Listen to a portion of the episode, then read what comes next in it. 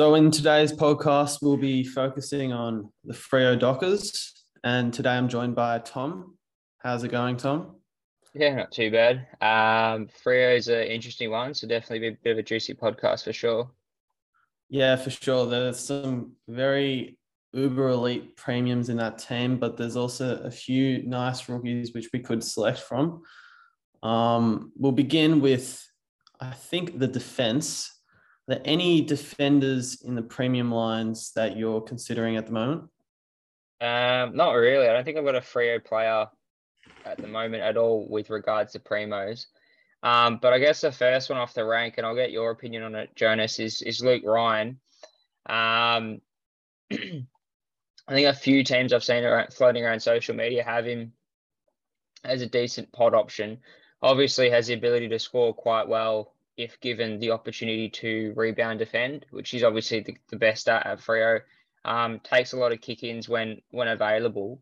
Um, what are your thoughts on Ryan and and I guess if if Hamling is, is someone we'll, we'll talk about a bit later, but if Hamling plays and Hamling's more of a lockdown defender, does that free up Ryan or or does someone like Hayden Young, who's who's really developed in the last two years and has massive reps down at down at Freo, um, will that negatively impact Ryan? Yeah, so I think you can certainly go worse than picking Luke Ryan, but as you're saying, there's some players and some unknowns when it comes to the pick that makes me a bit hesitant on just starting him straight away. So, for example, with Hayden Young, when he did come back in round 19 last year, for the rest of the year, Ryan only uh, had one score above 100. So that is slightly concerning considering Young and Ryan play similar sort of roles. And so if Young's a regular in that team in 2022, he could be taking a fair portion of Ryan's points through like kickouts and some intercepts and that sort of thing. However, with Hamling returning, similar to like the Jake Kelly, Jordan Ridley argument, you could maybe mount a case that Ryan might play more of an intercepting role. But I think for now, he's a bit of an avoid because I'm more attracted to at least the defenders who have a bit of um, midfield time in them, such as, as you saw last year with Laird and Mills. They were clearly the two standout defenders. And this year, I think we've been blessed with Crispin Dawson and possibly even Whitfield as good midfield options who are defender eligible. So I think starting those above Ryan uh, is is the way to go. Personally, do you have any alternative thoughts to that? Yeah, um, it's an interesting one. As you said, you look at Mills last year's kind of that prototype that played purely mid and was defense eligible, and he was miles ahead of the rest of the pack with regards to scoring. Like obviously look at Jake Lloyd, who's been the number one scorer for the last couple of years, and, and he had a pretty down season um, in comparison to in comparison to his lofty standards. And yeah, a lot of those purely defensive options. So Ryan fits under that category because you look at guys like Lloyd, Ridley, and Ryan, they don't really move into the midfield. Um, and their scores somewhat got impacted last year um, just because of the nature of how the scoring worked. It was pretty mid heavy last year.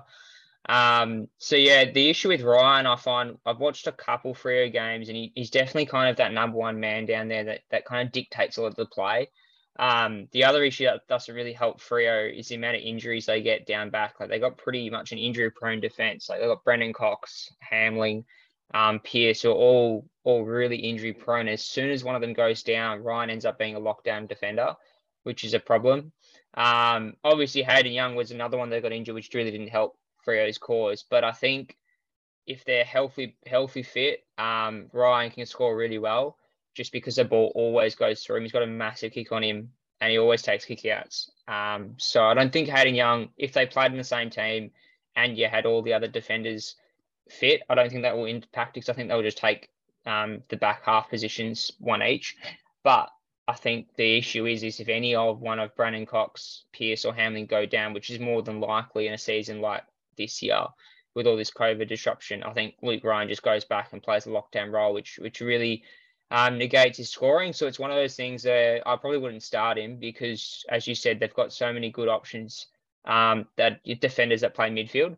But uh, definitely wouldn't be an option to have a look at in the future um, throughout the season. And if you if you see that Freo's got a healthy list, which hopefully fingers crossed for them they do, um, then by all means pick him because I reckon his scoring ability when he's got a rebounding role is pretty effective.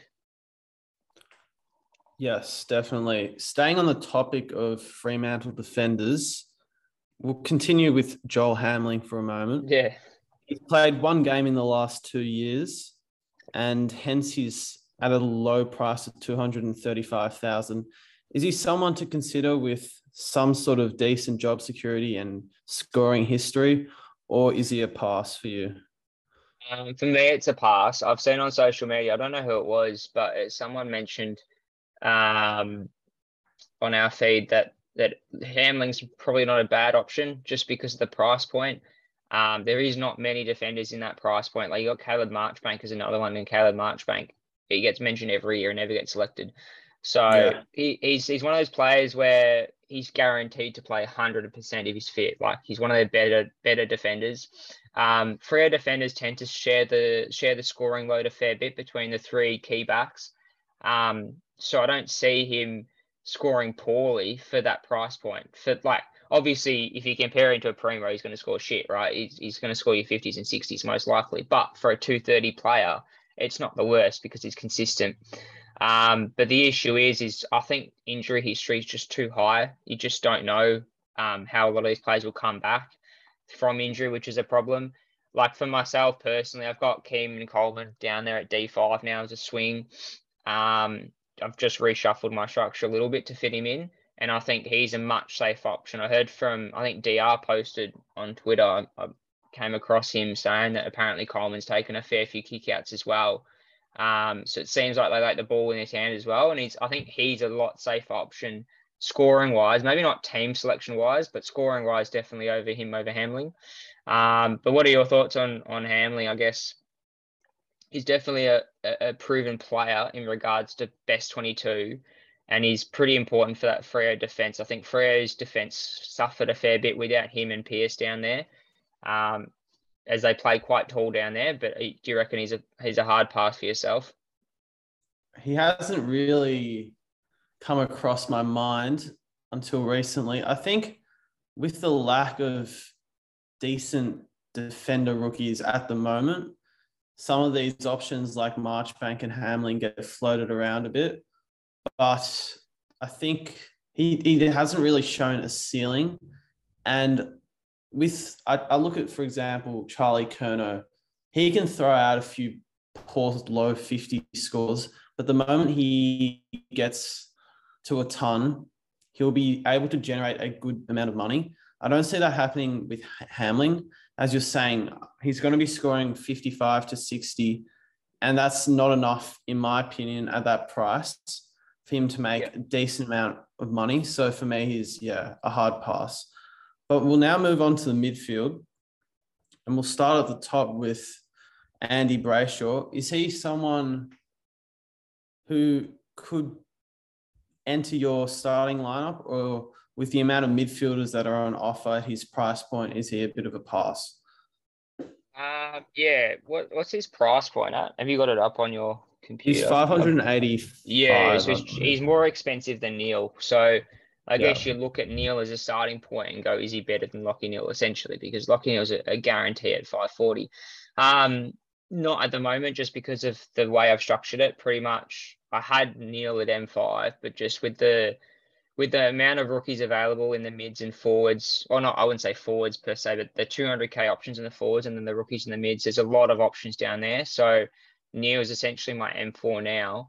Um, I can't see a place to fit in Brayshaw just because the next one after Neale is like Oliver, Macrae, and Steele. So he doesn't really match with those ones. However, you know, obviously because Cerra's Cerra's leaving, um, it means there's points opened up for sure. Like you know, Cerra scores 80 to 100. So there's, there's points available. Um, whether it is another midfielder that come into that midfield to, to replace Cerra takes them, or it spreads more between, you know, guys like Serong, Fyfe, and Brayshaw. That's that's waited to be seen. But um, I don't mind Brayshaw as a pick later on. He's definitely a player that I think he was mid forward a couple years back, and people got on him and, and went gangbusters. I think after I don't know what round it was, but he had a career best game, and then you know was scoring hundred plus every game since. So he's definitely one that can score well. And when he got mid eligible only, obviously was a dampener, but um, his ability to score is pretty ridiculous. Like he he has tackles for fun. He's very similar to that Steele mold where um, he's you know can score just from tackles alone. Um, and he's touted as a future leader of the club as well. So Free have a massive faith on him. Um, I know at the start of his career is kind of not playing really much midfield and playing a lot of time on the bench and his rotations would be pretty skew if, but um, he's pretty. I'd say he's a, he's an almost getting to that elite A grade midfield for Freo, and you know, as I said, it's similar to Ryan. Those Freo boys, um, probably a good upgrade target if you want to finish off your team with a bit of point of difference. But with those midfielders, you just want to make sure you got the best in there, um, because everyone will have the same thing. But moving on to someone that I've seen a lot more of in the preseason, you can have a bit of a discussion about this, Jonas. Is a guy called Caleb Serong. Um, he's a lot cheaper. He's 450k, so he's about 100k cheaper than Neale. Um, people have touted him as a blow, uh, as a breakout year. I wouldn't say breakout year because he's already pretty much broken out, but a year where he's not susceptible to to be a tagger per se, more as a pure midfielder, and, and showed how talented he was towards the back end of the season. And I think kicked almost one of the goals of the year as well. So, what are your thoughts on Serong? And is is he someone that could potentially sneak into your side round one? Did he kick goal of the year or was he runner up? Yeah, I don't know. I, was, I remember watching that game because he yeah, went nuts on the boundary. Yeah. I'll, whilst you search it up, I'll uh, give my two cents on Serong. He's at a really tough price, 451k. You're picking him to stay in your team at that price, I believe. And so for that to be done, he's going to have to average around 110, in my opinion, to be a viable M8. And last year he averaged 83. I, I can't see him possibly rising in average by about 20 to 27 points to become a good selection. So for me, he's a pass for now. In future years, once he um, gets a few more years under his belt, he could become a good option. But I'm I'm not seeing it at the moment. I'd rather either just pay 100k more for a Neale or pay 100k less for say a Rowell or Lipinski, he's yeah at a tough. I think he's much more uh, relevant in the draft format because he has. Looking at his scores last year, there was multiple times where he scored below 60 three scores four actually in the 50s so that's gonna if you select him he's you're going to have to be wary of his low floor, and his ceiling isn't overly high. I think his highest score was 135, which came in the last week, but there weren't any scores around the 120s either. So for me, he's a hard pass. Yeah, I mean he's he's just hasn't proven himself as much, and uh, it's hard to see what will happen with that free midfield. Obviously, Cerra was a big, I'd say, I wouldn't say massive reason, but a pretty significant reason why Freo started to get going was because you had a hard body midfielder in there. Um, whether that means Fyfe goes back into the mix as a midfielder is yet to be seen, or whoever decides to take over that role. But there's just, I think, too much unknown with Serong um, with regards to actual scoring history. Brayshaw, on the other hand, is a bit more of a safer option just because he has had proven two years 100 plus. Um, but I guess someone else that is obviously very relevant um, with Supercoach now with the DPP um, eligibility um, throughout the year is Nathan Fyfe. Obviously, was huge Supercoach scorer in the past. Was pretty much you know captaincy option by default in previous years. However, injuries kind of stuffed him around. Um, and I think I saw in the recent Freo team photos, he had like a goatee and a shorter haircut. So I don't know if that means that he's trying to trim back his ears a little bit. But do you reckon, Jonas, is he someone that because of this new BP, DPP rule and obviously um, you know, Freo's coach uh, Longmuir is saying, you know, in, in past that they they don't mind him forward, and he's obviously quite a capable forward, starting as a junior down down forward. Um, he's someone that you know you bring in round six or even start or with with the ability for DPP, or do you reckon that there's just too many other good options um, with someone like Fyfe who is pretty much guaranteed to get injured at some part some part of the year? I think at 545k, you don't want to be picking someone in your starting lineup who has an injury interrupted preseason for a start and isn't even a guarantee to start round one at the moment.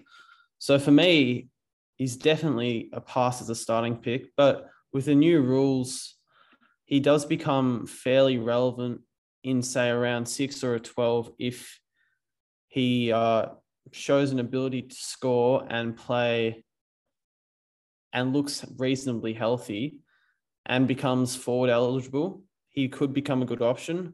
But in saying that, if he's playing predominantly forward and only scoring you 80s, then I'm not going to go near him. He's going to have to have that perfect 35% split where he's still able to reach the ton and hopefully be around the 480,000 mark.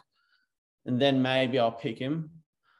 But as we know, he's one of the best in the competition previously. Now his his best is obviously behind him.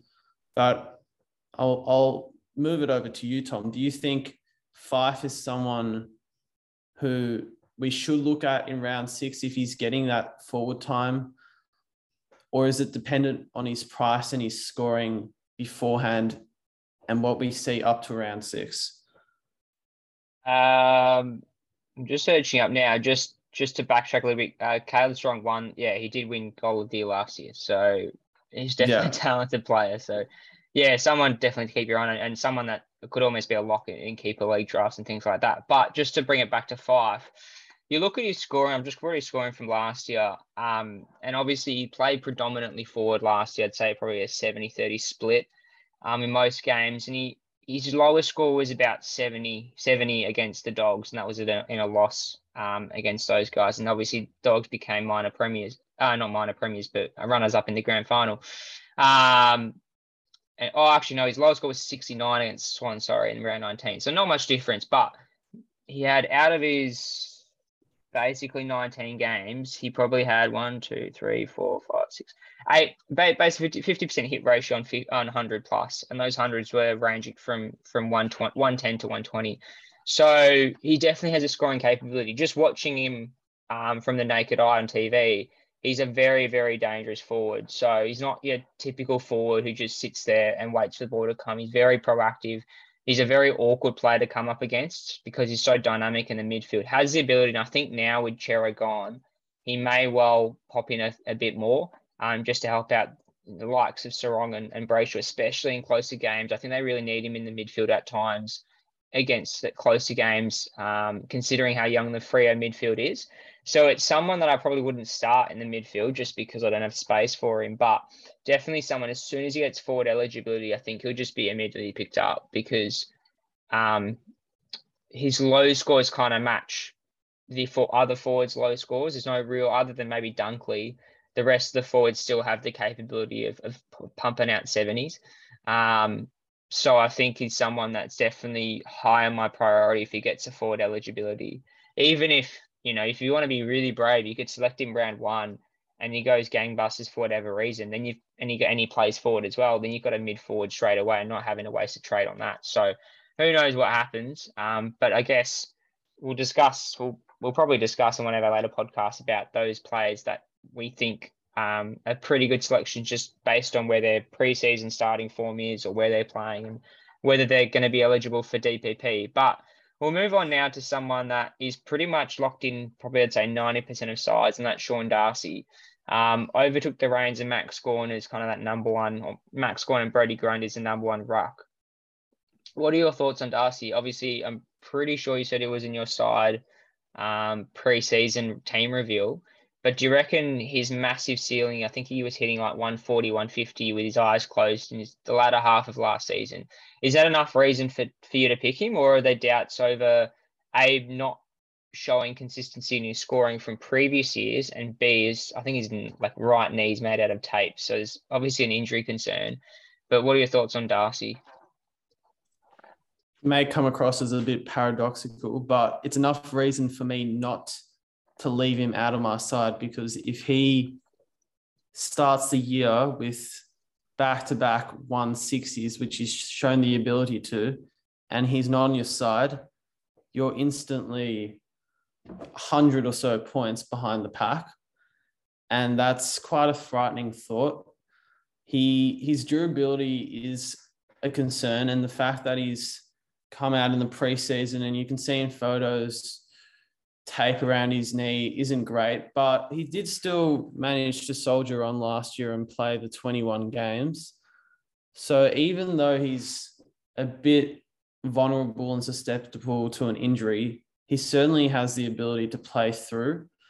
My concern also does come from the um, added ruck time that could be given to Lloyd Meek.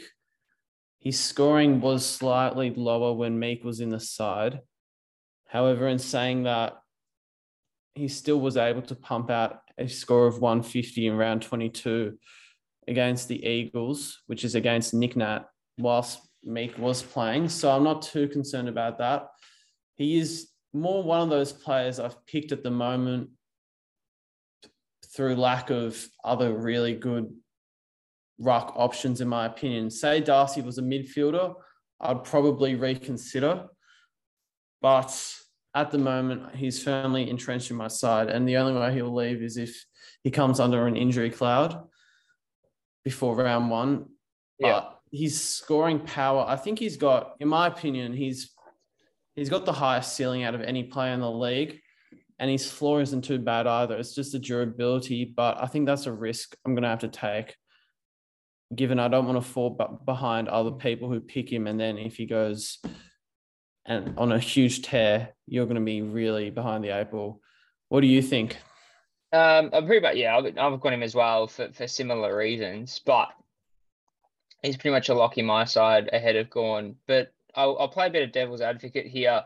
I've just pulled up the fixture. He plays Adelaide round one, St Kilda round two. Hang on, this is this is yeah, St Kilda round two, and then West Coast round three, GWS round four. So going through the, the potential ruck opposition he has, he's got Riley O'Brien, who's a pretty established ruckman.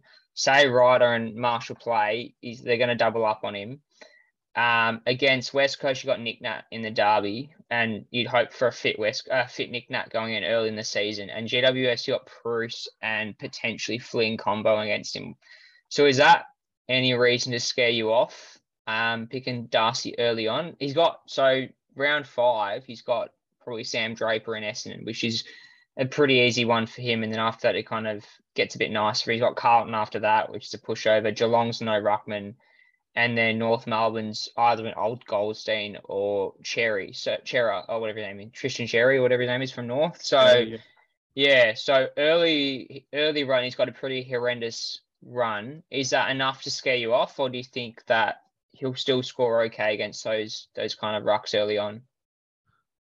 I don't think fixture's too much of a concern when I'm picking a premium because it's more relevant, I believe, if you're picking a mid pricer because you need these mid prices to make money early on. But even if he throws in, say, an 80 against one of those teams you listed and you're going the mid pricer road, you're still probably not going to have enough money to pick him up at, say, a 580K, which I think is probably where his his price will be at the lowest.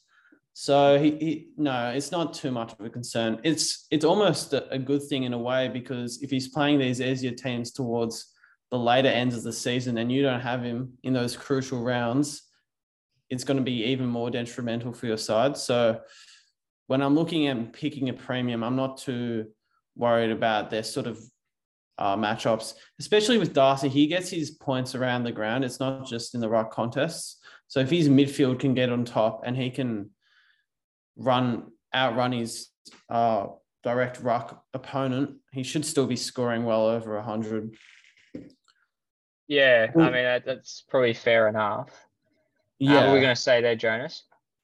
Just going to move on to the forward line unless there was anything oh, yeah. else you wanted to touch on. No, I was just going to say, yeah, it, it's one of those things where um, he's he's he could play the play the risky option, and maybe you know if you're heavy into looking at fixtures and, and matchups, you could pick someone that, um, you know, say you pick I don't know, for example, like just be Kilda supporter, right? You pick, you pick Marshall for the possibility for DPP, right?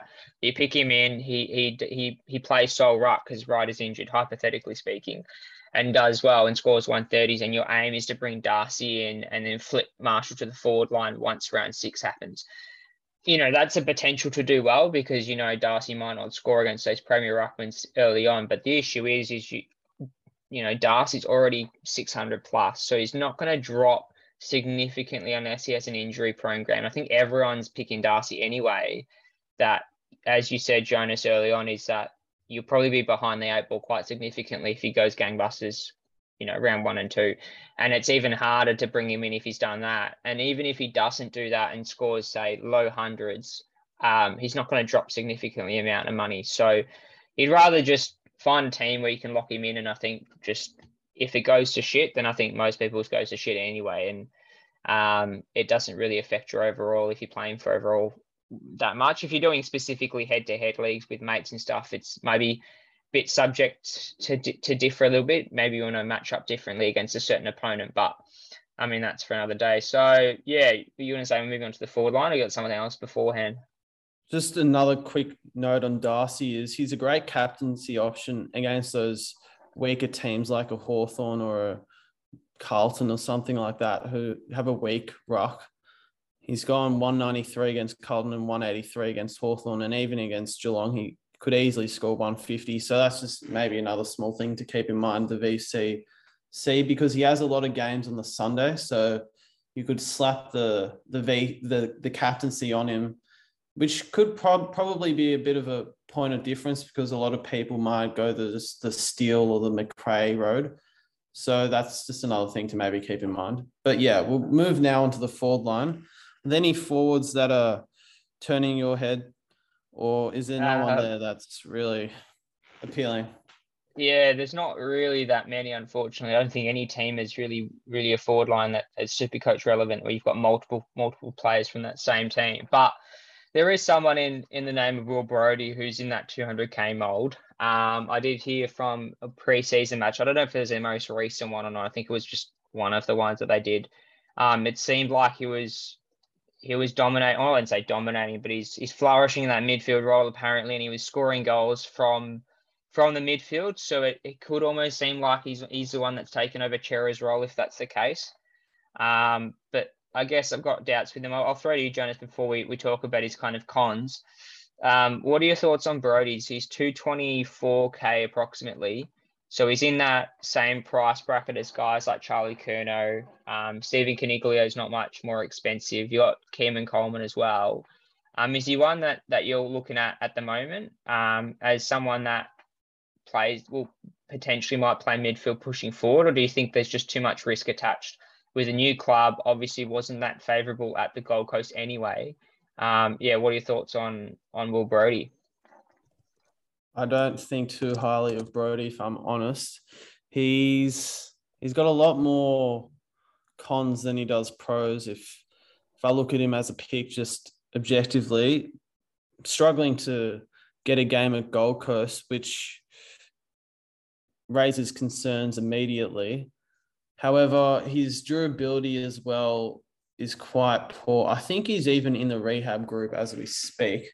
So immediately I'd rather pick, say, some one of those other mid 200k forwards who is having a full preseason and you're quite certain on their role. With Brodie, I'm a bit unsure if he's actually going to get the mid role. And there's, there's been some um, differing reports on him. Some people say he's going well and that he was matching up on Brayshaw nicely, and other reports say he was like the last with Mundy and Darcy in in the running drills. So anything that that's somewhat negative is concerning. Take for example Rayner, he's tearing it up supposedly against the B team, but at least there's nothing coming out saying that he's slow or he's unfit. But with a Brodie, I'm, hearing those sort of things. So that immediately raises doubts on on his ability to play in, in my team. So for me, he's he's a pass unless he he fully recovers and he's out of the rehab group next week and he's playing full time mid in the preseason game unless I see a bit of that, he, he's he's a no for me. How about you? Yeah, I mean, I had him in my side initially. I'm not too confident with it anyway. Um, more kind of that F5 200k point because I've gone two two primos, then 200ks there off afterwards with Caniglia F3. So he's just he's just a placeholder at the moment, but I don't think I'll have him. I'm, I'll be much more confident with Rayner.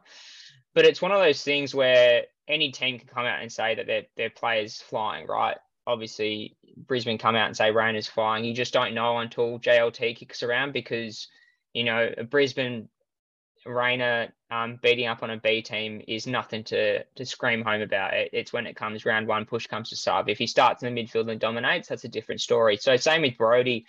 The massive um, kick I've got on Brodie is that he didn't make it in the best 22 for Gold Coast. And like, who knows what happened behind the doors if it was a case of, you know, didn't get along with the coach or, or he didn't, you know, get in the side because of other reasons. But if he's not in that Gold Coast best 22 week in, week out, there's serious questions should be asked about, you know, is there a reason why? And, and if he makes Freo's best 22 round one, obviously it's a different story.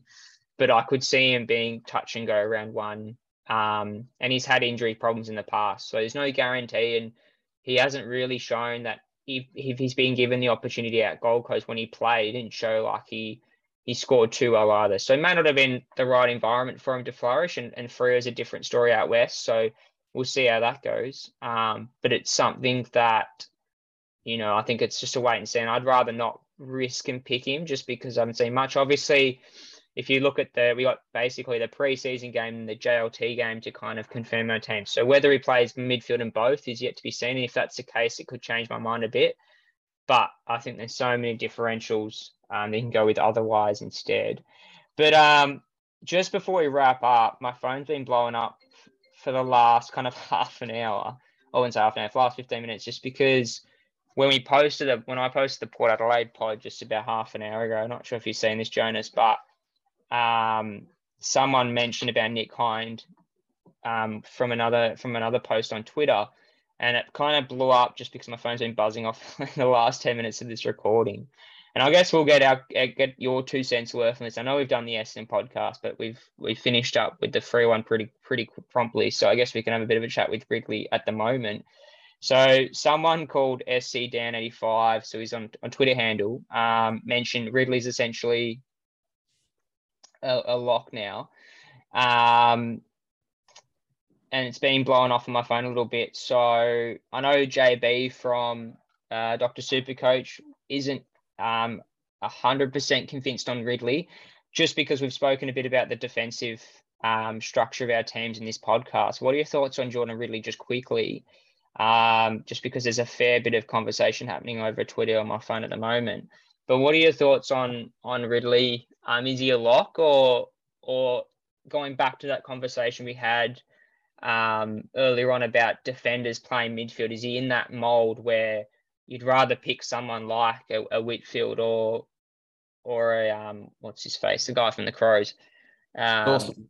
Yeah, Dawson. That's it. Um, to to kind of you know get the extra points in the midfield because this debate at the moment on Twitter um, just what I've been reading for the last 10 minutes is that you're either paying up for for someone that is proven scorer and there's people saying that he's 100% going back to his kick out dominance that he had at the start of last year and the end of 2020 or there's risk of him not not being 100% lock in people's sides? What are your thoughts on quickly two cents worth on ridley again? It's a great question because i was literally making changes a few days ago deciding on whether to pay up for Ridley or keep Whitfield. And at the moment, I've gone Ridley just because the durability is far more appealing. I, I look at Whitfield and I go, is he going to play 22 games? And I say no. which means I'm already burning one trade on Whitfield. He might score a bit better, but I'm already ahead one trade if everything goes to plan, picking Ridley. So I'm going to spend the extra 37,000 and pick Ridley knowing that he's probably not going to get injured. He he got concussed, but otherwise he's he's pretty um, stable when it comes to playing most of the year, and his role is pretty clear. I'm not sure where Whitfield's going to play with Leon Cameron and the like. Yeah, it does scare me that Whitfield is in a ton of teams, but in saying that, ownership shouldn't be the main consideration. And then again, if Whitfield gets injured in round three, and you don't have him, you've got an extra trade over 40% of the competition.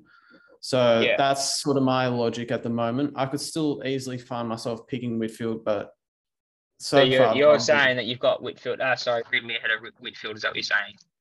Primarily because of durability, but I've still got Dawson and Crisp in my team as those midfield yeah, defenders. That's what I was going to say. Yeah. So would you would you say that that you would have Ridley over Lloyd per se? Because I know a lot of people got Lloyd basically D1. I know a lot of people are pretty much locked in the likes of Crisp, even Dawson. A lot of people are now um, likening, uh, sweetening onto him a little bit. And obviously, Hall's been a lock in most people's sides for a while now. But I guess um, I know, just looking at my phone now, I know JB mentioned, um, brought up a pretty valid point. Uh, shout out to him and the guys at, at Dr. Supercoach. But he brought out a valid point saying Mason Redman took a fair few kickouts um, last year. Let me just bring up the exact quote so I don't uh, mince his words up. But basically, what he said was Redman secured the majority of the kick ins last season. If Kelly is taking any, it's an even worse situation than predicted. So, pretty much saying that Ridley isn't a 100% lock or it's not a guarantee that he's suddenly going to rise up um, this year. So I guess there's there's a bit of doubt on that. I know as a Ridley owner myself, um, last year it was pretty frustrating to watch him play when he came back from injury. I think that had something to do with his knee not being 100% right. He had a fair bit of taping on that knee as well, and it didn't feel like he was too confident to kick. And it could mean that's why Redman um, took a lot of kickouts last year. But it almost felt like that once Ridley went back to full fitness, they were splitting the the kick ins a lot between him, Redman, even Hind took a few here and there. So I don't know. I it's one of those things where I don't think there's. I do agree with what JB was saying. I don't think there's a guarantee that just because Kelly's in the side next year or this year, that all of a sudden Ridley's going to become an intercept king and and dominate. I think you just don't know with what Kelly provides. It's not a you'd have to talk to you know basically the Essendon coach Ben Rutten to to to hundred percent confirm that. But I guess there's there's a bit of risk attached to Ridley. Having said that, Ridley's a lot more consistent. Someone like a uh, Whitfield, and he does play 22 games. He does he's so effective with the ball. He's one of the best kicks in that Essendon side. So he's pretty much guaranteed to score it. I mean, for me, I was a bit frustrated as a Ridley owner last year just because you looked at, say, I had a mate of mine for head to head who had Callum Mills ahead of Ridley. And if you compare the two, is always missing 30 to 40 points because Callum Mills was playing midfield. So if that's the case, and, and someone like Jordan Dawson does the same thing, and there's been rumours he's playing on ball and, and wing, could be really effective for the Crows next year with his raking, you know, uh, kicking ability. It's one of those things that is yet to be seen, and I guess it's it's good discussion to be had with those defenders. There's so many to pick from that could all end up being top six defenders. It's just whether I don't think there'll be a huge discrepancy with scoring. I think it'll be maybe five to ten points between each each defender here and there. I think they're all capable of scoring hundred plus, but I guess it's it's dependent on what you pick will decide. I guess you know where you'll end up in the first couple of rounds if you're if you're banging on for overall. But what are your final thoughts on that defensive kind of? I guess we'll we'll talk a lot more in depth when we actually um, bring out our team reveals for round one. But but what are your final thoughts on that overall defensive structure? With with news coming out, there's probably not as many defensive rookies to be had um, down there in comparison to the mids and forwards. I think that certainly means you need to go at least three premiums and one mid pricer, as in like a Coleman. I've gone, I'm probably going to go the four premiums in defense and the one in Coleman. Ridley as a pick, it's yeah, they're as you're saying, they're also similar. You've got Short as well in there. And then if you're really ambitious, you could even throw in a Tom Stewart if that's your cup of tea. But I have heard really positive signs out of Essendon about Ridley and how he's training and the fact that he's staying back after sessions and that they're trying to free him up and loosen him up and have Kelly take on the lockdown role because he's quite a good lockdown defender. But yeah, we'll see in the preseason. I'm not too the kick-ins. Are, He's not going to have a monopoly on them, no. But he should I- improve his intercept marking numbers, and that in itself should see a rise in his average. So at the moment, yeah, he's in my team, not firmly entrenched, but we'll just have to wait and see on these on these defenders. The JLT is a tricky one though. Like when I was watching last year, I had Mills and Walsh in my team, and they scored yeah. sub 100, and I kicked them out. So it's not the be all and end all. I'm more going to look at his role and what Kelly's doing. But if he scores, say, 80, but I like his role because he's taking a few kick ins and some nice intercepts, but the ball wasn't down there all the time, I'll still probably lean towards him. But yeah, it's for yeah, another day. We'll have to see. Yeah. But um, just to wrap up before we completely forgot about this before before tangenting off to, to the defense, um, we forgot about the Freo rookies. I, I mean, we've got um, Spiller's super coach on uh, later on this month, early March, to discuss about the rookies much more in detail. But um, we'll just get your thoughts on on very briefly, Jonas, about O'Driscoll and Erasmus. They were the main two picks that are kind of relevant at the moment with the preseason. O'Driscoll's a 123k defender. Erasmus has pretty huge wraps on him um, from the Freo camp. He's a 160k mid. What are your thoughts? I know we're both not Freo supporters, so we can't we don't much too much um, bias or too much say on on those two rookies. But what are your general thoughts on those two boys? Um, and any of those two locks in your side. Obviously, as rookie fodder, it's it's a bit of Russian roulette who who starts round one. But at the moment, I, either of those two in your starting lineup. I'll put it out there. I think O'Driscoll's the best defender rookie at the moment. With the DPP, he's playing a bit of midfield time. He's had a few years in the system. I think just for the moment, put him in as a placeholder, but I can see him easily starting round one. With Erasmus as well, he's competing against, say, a Dylan Stephens and a Ward, Hobbs, all those players. So I'm not sure. He's in my side at the moment, but it's all going to come down to who really takes my fancy in the preseason game with those sort of like rookie players between 150 to 200k. He's got a good set of hands on him, and if he plays a fair chunk of midfield time, he'll probably start on my side. The other thing that it could lean in his favor or not, but the fact that he comes from a WA side, I'm not sure how many border restrictions that there's going to be placed, but that could um impact a lot of the Fremantle players. So I'm going to be quite wary on the of them, but I assume they'll be in hubs a bit. So it's going to be interesting to see which players are able to adapt to them better than others because there are going to be some that are negatively affected by it and others who aren't too fast. So that's just something to keep in mind. So I wouldn't be picking too many West Coast or Fremantle players just because of that thing. But what are your thoughts on those two rookies? Um, I mean, I've pretty much got O'Driscoll locked in just because of his price point. I mean, I don't know too much about him. He's obviously got DPP, so it helps. Um, and just the price, like 123, it's a no brainer just having on your bench, if anything. Erasmus is an interesting one. I, it's on Twitter. I mean, we'll, we'll, get more insight when we when we get Spiller on, and he was he had a huge raps on him. Um, just looking at the Freo website I've got open now, They've listed him as 190 centimeters, 82 kilos, so mid forward. So he's a big boy. Um, it was saying that he was average. So this is a quote from the, the Fremantle site. He averaged 164 ranking points, which made him the number two ranked player in the whole competition and the number one rated midfielder. This was down at Subiaco. Um, so he's definitely got the ability to play um, for sure.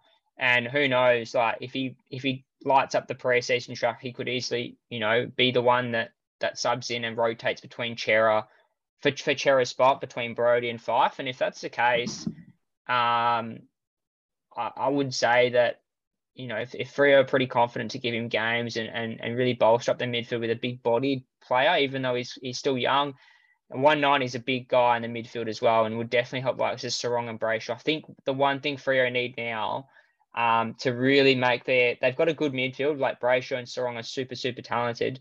Um, the one thing to really get their midfield to tick is is to have a big big body midfielder in there. And if Fyfe isn't the player for it just because of injury and more forward time, then I I, I wouldn't be surprised for Erasmus and Brodie kind of rotate through that midfield or they're even competing for that third midfield spot. Um, and that will really bolster that that Freo midfield. Because if you say look the likes of I mean, you look like St Kilda Steele's basically that that real big grunt midfielder player. Same in Melbourne, you got Petracca, the bull in there. Um, so every team needs one, and I guess if Erasmus ticks the right boxes pre-season, he could be there round one. And um, if that's the case, he's another midfielder that goes into that category where there's so many rookie midfielders like Daicos, Ward, Horne-Francis that have been so much hype. And I guess we'll we'll speak about this when we reveal our round one teams and things like that. Is is how far are you going with these rookies in midfield? Are you are you banking up them all, or are you you going back to that tried and tested? Make sure you got enough primos in the midfield to to score well. So I guess time will tell for that. But any last words, Jonas, before we wrap up, or I think we're all fremantled out with with those boys. Leave out Matt Johnson for now. He's got a bit of a foot injury, so I think you'll struggle to line up round one, but maybe a good option come mid year as a rookie. Yeah, for sure. But uh, I think that's all, all we got time for today. Um, I know that we mentioned in our Port podcast that the Hawthorn one is coming out. It, it is coming out. Um, we're just confirming on a guest there here and there. It's a bit um, a bit Russian roulette about what happens with these guests and all that. So we're um, trying our best to try and stick to what we've been saying, but um, we've got not many preseason teams left, which is nice. We're, we're seeing the light at the end of the tunnel, um, which is good. So after that, we've got the rookie report um, with hopefully Spillers will be on for that one. And then we're in the works of a, of a draft night in a sense where we'll be on Zoom. Um, we'll get some of the people that we've had on in the past hop on for a bit of a draft, bit of a laugh, and it'll be um, bit of a laugh around with that one. And if you're keen for that as well, um, feel free to DM us on Twitter or Instagram, and we'll, we'll, be sure to have you on as well. Just a bit of fun that one before um, round one really ramps up. But until then, we'll uh, catch you for the next preseason team.